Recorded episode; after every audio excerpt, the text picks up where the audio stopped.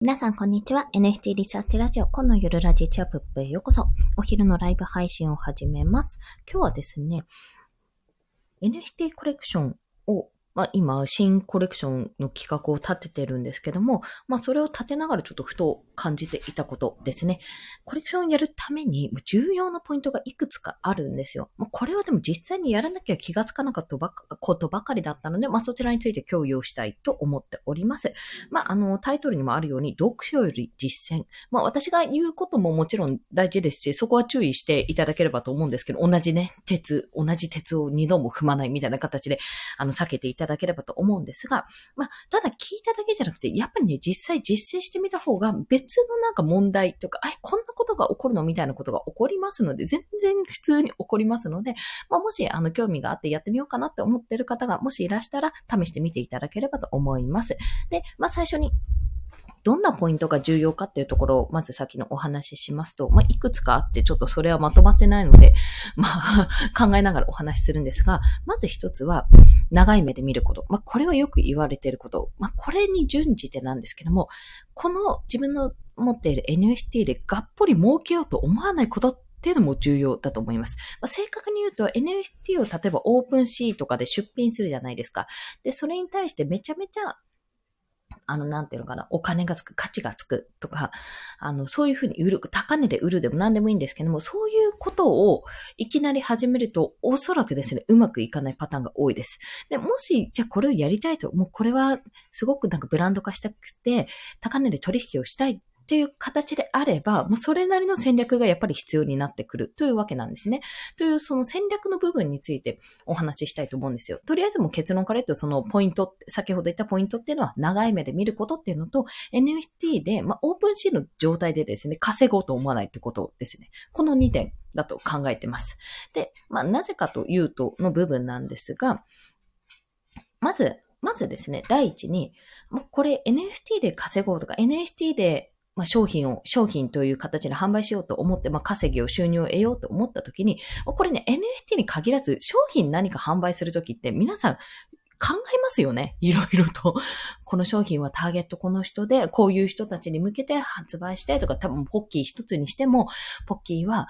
一種類だけじゃないじゃないですか。今、ノーマルポッキー以外にちょっと極細ポッキーとか作ってみたり、あの、ちょっとプレミアムポッキーみたいな感じで、アーモンドまぶしてみたりとか、いろんな形のポッキーが出てるわけですよ。で、そんな形でも、ポッキーも、あの、パッケージを変えたりすることももちろんあるんですが、長年続いてる理由があって、それをポッキーとしてこう出した時にももちろん戦略があり、それからも長く愛されるための、もういろいろマーケティングをしたり、リサーチをしたり、あの変更したり、もちろん失敗した例もあると思います。そういったのを繰り返しながら今に至ってるわけじゃないですか。私よくポッキーを例に出すんですけども、そこまで別にポッキーが好きなわけで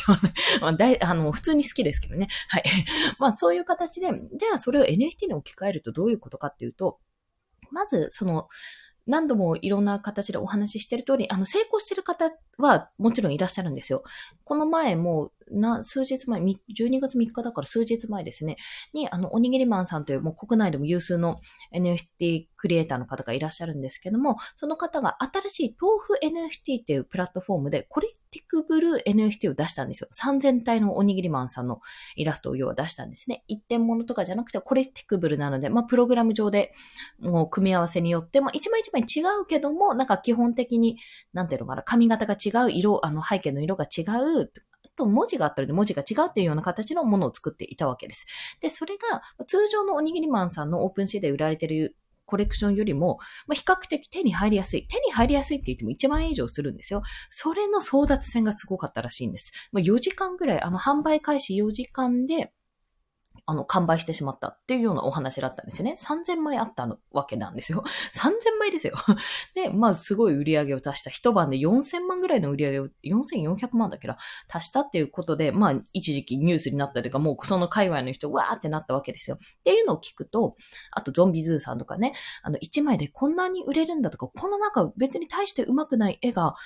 こんな価格がつくのとかいうところで、やっぱり NFT ってなんか、詐欺なんじゃないかとか思われたり、あすぐ稼げるんだって逆に、思われたりして、まあ、実際にでもやってみたらすぐに稼げないじゃんっていうところになってしまうと。じゃあそこのなんでギャップを埋めるために、まあどうしたらいいかっていうと、とりあえず商品ですよ、本当に。一つの商品を売るっていう感覚でいれば、まあ少なくとも、あの、これを自分が作りました。そして SNS で出しました。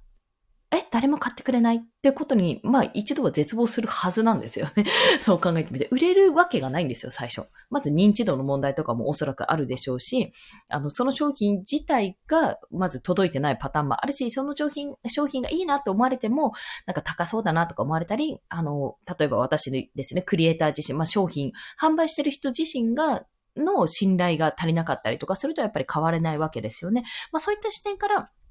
あの、あ、すぐには売れないんだなっていうところはやっぱり念頭に置いてほしい。ニュースとかで見ると、なんか意外と売れるのかもと思っちゃうんですけども、おにぎりマンさんとか、もうコレクティブルが4400万円ぐらいか3000点売れたっていう、あの、お話はあったものの、あれの裏にすごい、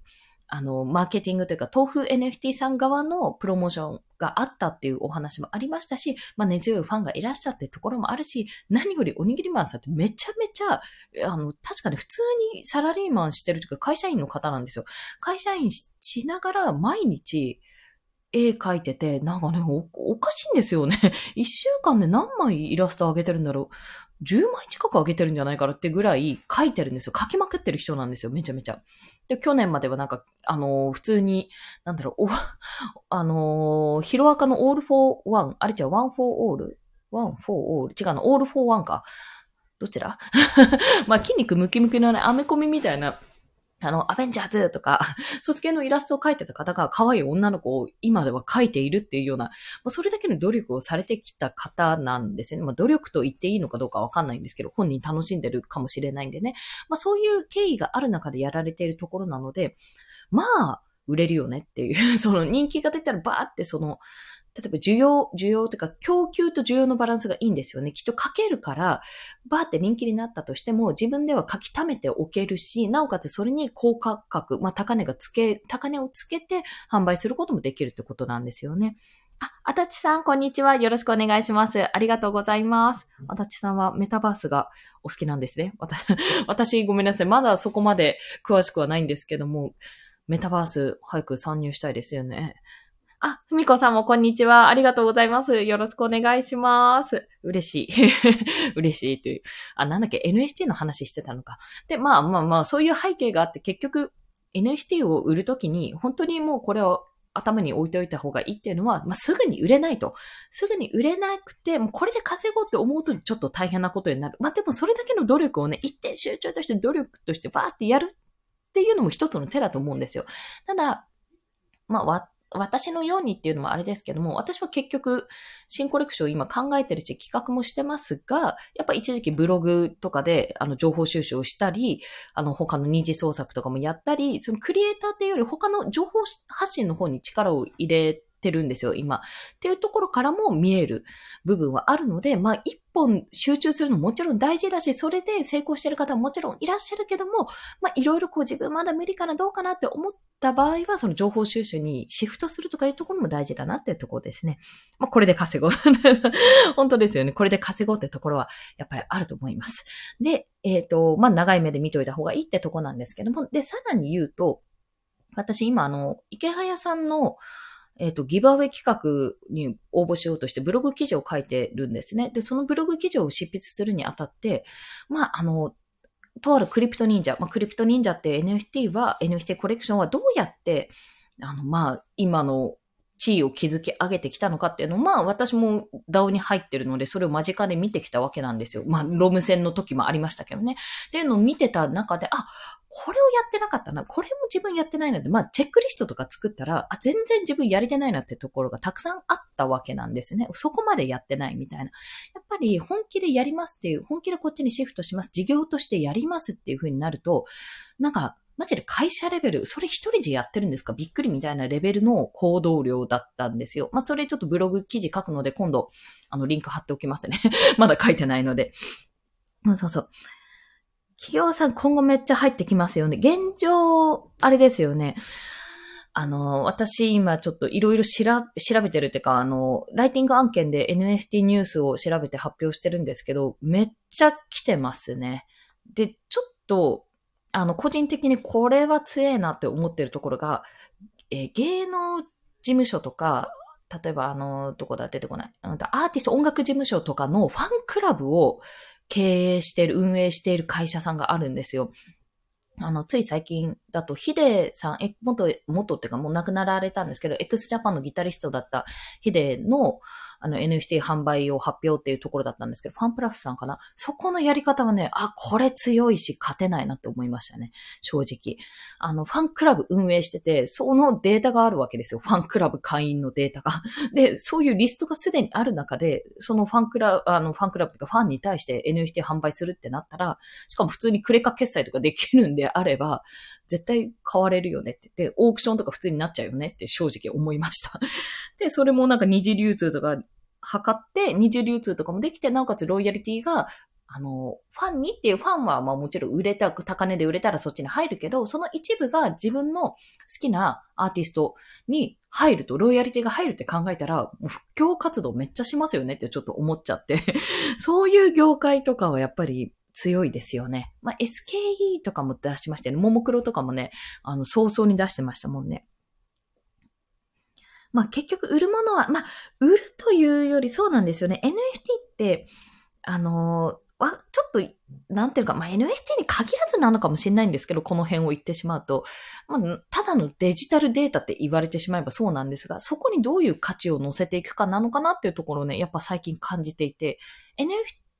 自体、まあイラストとかね、すごい美しい NFT を売るってそのものに価値があるパターンと、それをすることによって後から例えばなんかコミュニティに入れるでもいいですし、なんだっけな、今日調べてた、あれ BAYC ですよね。ボワードエープヨットクラブの話があったんですけども、その NFT、まあ、とある NFT を買うと、それを持ってるだけで、なんか限定コンテンツに進めるとか、そういう使い方の方が多くなるんじゃないかなって見てますね。なんかもう極論、極論ですよ。極論、あの、その辺の無料サイトから引っ張ってきた、まあ無料サイトでもどうな、商用利用 OK とかのものから引っ張ってきた、あの、イラスト屋さんとかの画像を使って NFT を作っても、もう、そこの裏になんか別の価値があるっていうところを載せると、まあそれでも売れるんだろうなってとこなんですよね。でも表面だけ見ると、なんでこのイラスト屋さんのイラストが NFT が売れてるわけっていう風になると思うので、その辺がじゃあどういうことなんだろうってそこを読み解くと、まあ、いろんな裏側が見えるのかなっていうところですね。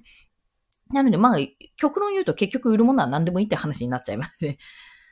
まあやっぱり有名人や企業やブランド持ってる人は強いです。ね。やっぱねそこは強いですね。ただ、私自身参入して2ヶ月ぐらい、10月頭ぐらいから入ってみて、あの、周りを見ている中でですけど、ブランド持ってなくても強い人は強いですね。ずっと続けてるなとか、ずっと続けてて、ずっとコレクション、完売までいかなくても、あの、なんて売れてるなって方はいます、普通に、普通に。もう、ただその方が専業の NFT クリエイターなのかっていうと、一名私が知ってる中では専業じゃなかった人いましたし、普通に会社員やってますっていう方もいらしたんですごいっていう。まあ個人がそうですね、ブランドになってる。もうそれを作ってる個人自身が、その人自身があの、ブランドになっているって部分はもちろんありますね。だからクリエイターとしてやっぱ名を馳せている。ただ、本当に本当に私その人知ったのいつだろう ?10 月中旬ぐらいかな？だったんですけども、そっからですよ。めちゃめちゃ伸びたの。まあ、そこのきっかけで、スペースでお会いしたのかな？スペースで見かけたところがきっかけで爆伸びしてましたね。だからまあそういう例もあるっていうところは一つ否めないっていうところです。まあそれ以外にも、やっぱりクリエイター同士で交流を持っている部分があって、そこからあの、クリエイター同士でじゃあ、マーケティングの方法こういう風にしたらいい、ああいう風にしたらいいっていうところから、つなげてる方ももちろんいらっしゃるし、NFT クリエイターの、なんですかね、コミュニティって結構あるんですよね。いろんな人がオーナーさんやってるコミュニティがあって、その中でまあ攻略していってる人もいれば、いろんな業界が混ざっている部分、まあイラストレーターさんもそうだし、同人業界もそうだし、まあ、ゲーム業界とか、そういったところが混ざってるので、多分そういう意味でいろいろ引っ張ってきてる部分もあるんじゃないかなと思いますね。前、以前は、まあ、当たり前だけど、海外コレクターがメイン、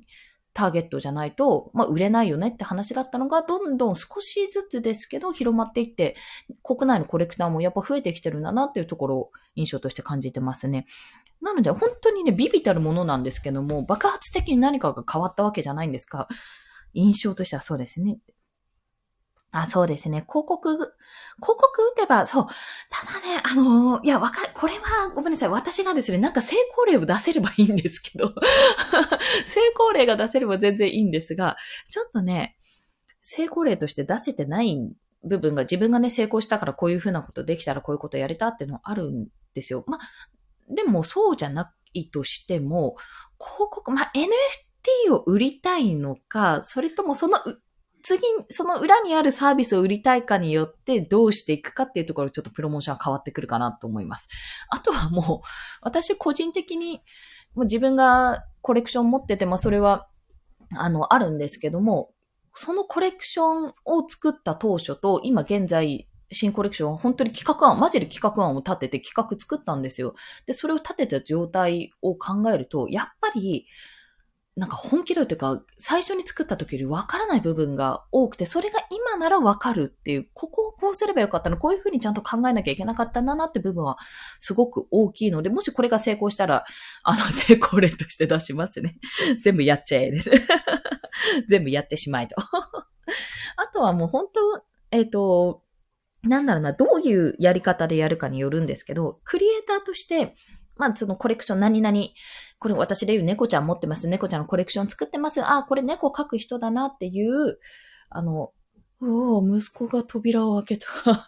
ごめんなさい。0歳息子が引き戸を開けているってところにちょっと驚いちゃった。すいません、ビビりました。で、えっと、なんだっけ、あ、そうそうそう。なんかいろんなパターン、攻め方があるなって、もうそのコレクション自体をめちゃめちゃギブアウェイ企画をするとか、あの、スペース、海外スペースに入って、まあ、どんどんもう人目にさらすっていうのも変ですけど、認知度を上げるとか、ダイレクトメール経由でいろんなコレクターさんにこれどうですかっていうふうに、あの、アピールするとか、まあ、いろんなパターンがあるので、まあ、その辺のアピールの仕方は、広告を出さなくてもおそらくできる。いっぱいできる。クリプト忍者の二次創作でファンアート作れば、それだけで忍者ダオメンバーにさらされるんで、だいぶそこら辺も強かったりしますからね。っていうので、そのコレクション自体を売っていくっっていう、これを作ってる人っていうパターンで売っていくパターンと、あと逆に、例えば、NFT の情報発信をめちゃめちゃしてる人、まあ、ミンさんとかね、NFT 情報コレクターのミンさんとかが、例えば、コレクションを発表するとか、コレクションを作りましたってなったら、もうそれだけで話題なわけなんですよね。なので、自分をブランド化してから、コレクションを作るっていうのもやっぱ一つの手だと感じてますね。すごい、そう、息子めちゃめちゃびっくりしましたよ。いや、ま、あの、怖いですよ。だって、いきなりギーって言われて、あれ？なんか向こう、え、誰？みたいな。え、誰、誰が開けてるの？って言ったら、こう、すりガラスに手がバッて出るんですよ。めっちゃ恐怖ですよ、お昼なのに。開けてます。そう、ご飯よこせっていう合図ですね。まあ、そんな形でですね、今日はごめんなさい。あの、余談も結構挟んじゃったんですけども、まあ、NFT コレクションを作るときに、まあ、ポイントとして、その、要は長い目で見ようぜっていうだけの話なんですね。で、一回やったら、その自分が、あ、ここ失敗したじゃないですけど、ここをもっとこうすればよかったなって改善点が絶対見えてくるので、まずそれを次に活かせる、次のコレクションに活かせるっていうのが一つですし、なんなら、私、あの、猫さんにおいては、ブレッシングキャッツっていうコレクションにおいては、まあ、失敗したとは思ってなくて、これから付加価値全然つけられるなっていうふうに思ってるんですよ。まあ、割と自由度の高いコレクションを作ったので、まあ、そういう意味で、もうバカ高く売ろうっていうふうに考えずに、こういうのを作ってて、あ、この人こんなのもやってるんだって、これちょっと企画として面白そうだなとかいうのをいろいろ試してみる、まあ、ちょっと実験的なコレクションだったんですよね。まあ、そういうのをやるのは全然ありだなってことは感じました。まあ、あの、でもひいては、私の場合はですけど、コレクションでがっつり稼ぐってことをまず思ってない。それは無理だろうなっと思った、どっかで悟ったのでね。だからこそ情報発信とかに力を入れて、どちらかというと、クリエイターもそうだけども、NFT の情報を発信している人って、それであの、ある程度の収益を出している人っていうところのポジションをちょっと取っていく。まあ、そんな形で今シフトチェンジしたという、そんなようなお話でございました。本当ですよ。クールきっと、もう、あれですからね、血のりがついてないだけで、そんな感じですからね、バンバンバンみたいな 恐怖。まあ、そんな風に成長したんですね、という、そんな0歳息子でございました。締めってなんやねんっていうところなんですけど、まあそんな形で、あの、これから始める方とか、すでに始めてるけどなんかなかなかうまくいかないなっていう方はですね、まあとりあえず私が頑張って、あの、記事を書きますので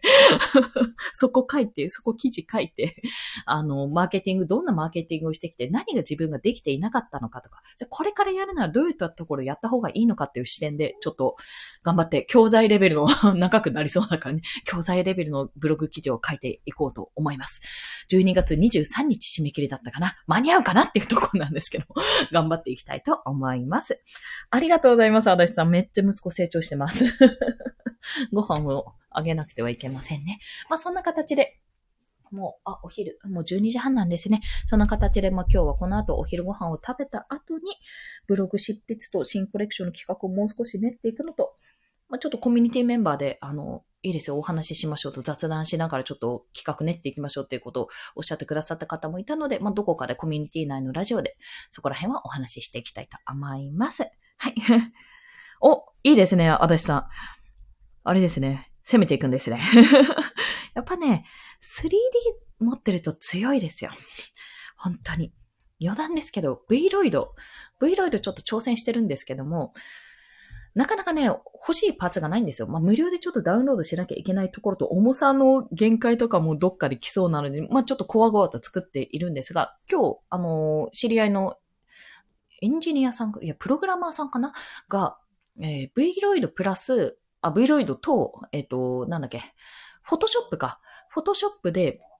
あの、可愛い自分のご自身のキャラクターを作られてたんですね。で、あができるようになったら、いや、マジ最強だなって もうそれ変な話。あれスクショして NFT 化して、あの、この NFT 購入した人は 3D のデータもお渡ししますよってことをやってしまえば、もう、もうできちゃうわけですよ。めちゃめちゃいいわけじゃないですか、それ。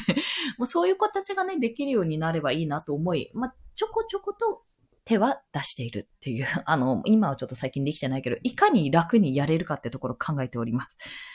そうですね。あ、いいですね。企業引っ張ってくるんですね。いやー、強いですね。ちょっと足立さんの今後にも皆さん注目を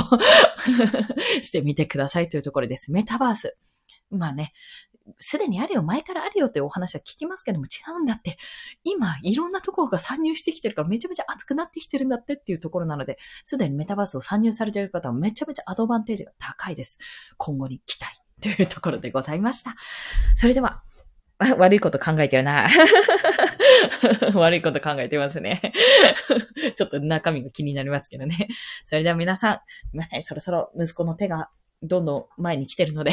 お昼に入りたいと思います。今日も一日頑張っていきましょう。お聞きくださりありがとうございました。コンでした。では、また。ポチッとな